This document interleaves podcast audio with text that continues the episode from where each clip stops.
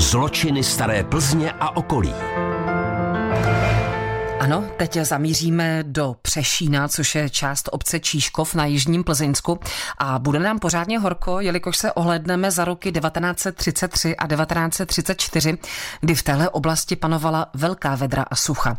Studny byly prázdné a ne a ne zapršet. Díky tomuto počasí se v hlavě jednoho z tamních obyvatel zrodil velice nebezpečný nápad.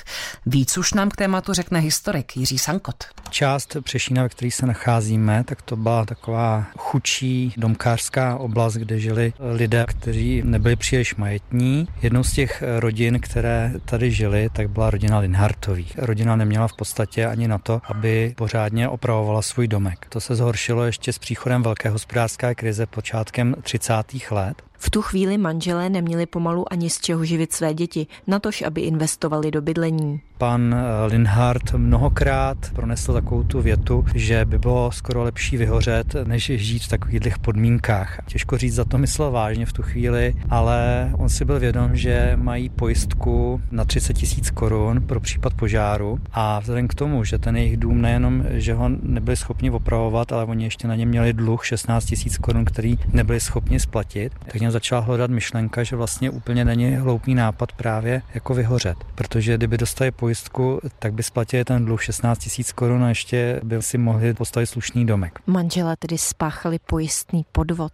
A jak to přesně provedli? Další cesta k tomu vedla. Dá se předpokládat, že hlavním mozkem celé té akce byl právě pan Linhardt, protože on byl ve vsi považený za takového divného patrona, zatímco jeho manželka byla poměrně přátelská a docela s ním místní vycházeli a měli ji rádi. On přišel na tu myšlenku, že vlastně by neměl být ani takový problém ten dům zapálit, jenom to udělat tak nenápadně, aby na to nikdo ve vsi nepřišel. Půdu si připravoval docela slušně, takže se začínal čím dál víc jako se sousedama dohadovat, když třeba vysypávali horký popel někde, kde se mu to zdálo, že to je blízko třeba jeho domu, tak jim vyhrožoval, že určitě jednou zapálí jeho dům. Potom čím dál jako to vylepšoval a jakoby na to i svým způsobem upoutával pozornost. Když přišel červen roku 1934, měl Linhard plán vymyšlen. V tom domě měli pec, do které se přikládalo z předsíně do světnice. K té peci byl děravý komín a na půdě kolem komína byly rozházeny různé plevy sušený, takže kdyby se pořádně přiložilo do té pece, jiskry by mohly potom zapálit teda ty plevy. Jenom vymyslet teda záminku, za jakým účelem to udělat. A proto se dohodl s manželkou, že ona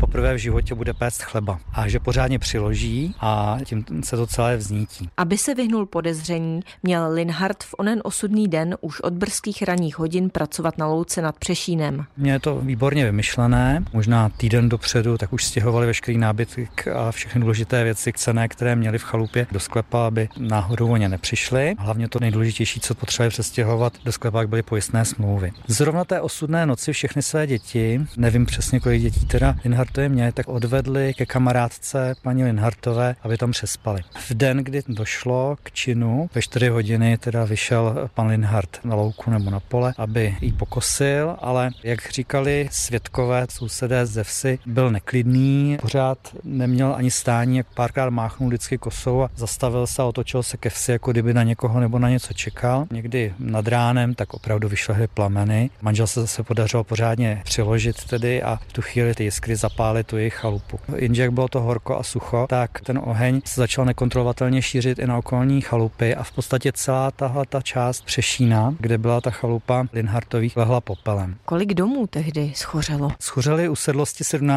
hospodářů, což byla velká část Přešína, byla to obrovská tragédie. Byl někdo zraněn? Ke zranění nedošlo, ale pokud je o škody na živém inventáři, tak uhořela drůbež, uhořela prasata, hovězí dobytek se podařilo ve většině případů zachránit. Všem došlo podle toho, jak se šířil požár, že byl způsoben v jejich chalupě. Problém byl, že na rozdíl od Linhartových většina ostatních spoluobčanů neměla pojistku v té době na svá stavení. Ale zase se zvedla tak obrovská vlna solidarity mezi obyvatelstvem a vzájemná podpora, že se podařilo během několika let v podstatě vystavit úplně nové domy, nové usedlosti. Jenom pár jich nebylo obnoveno a mezi nimi především dům teda Linhartových. Ani to číslo prostě neexistuje. Nakonec i přes snahu Linhartových zapírat byla odhalena pravá příčina požáru.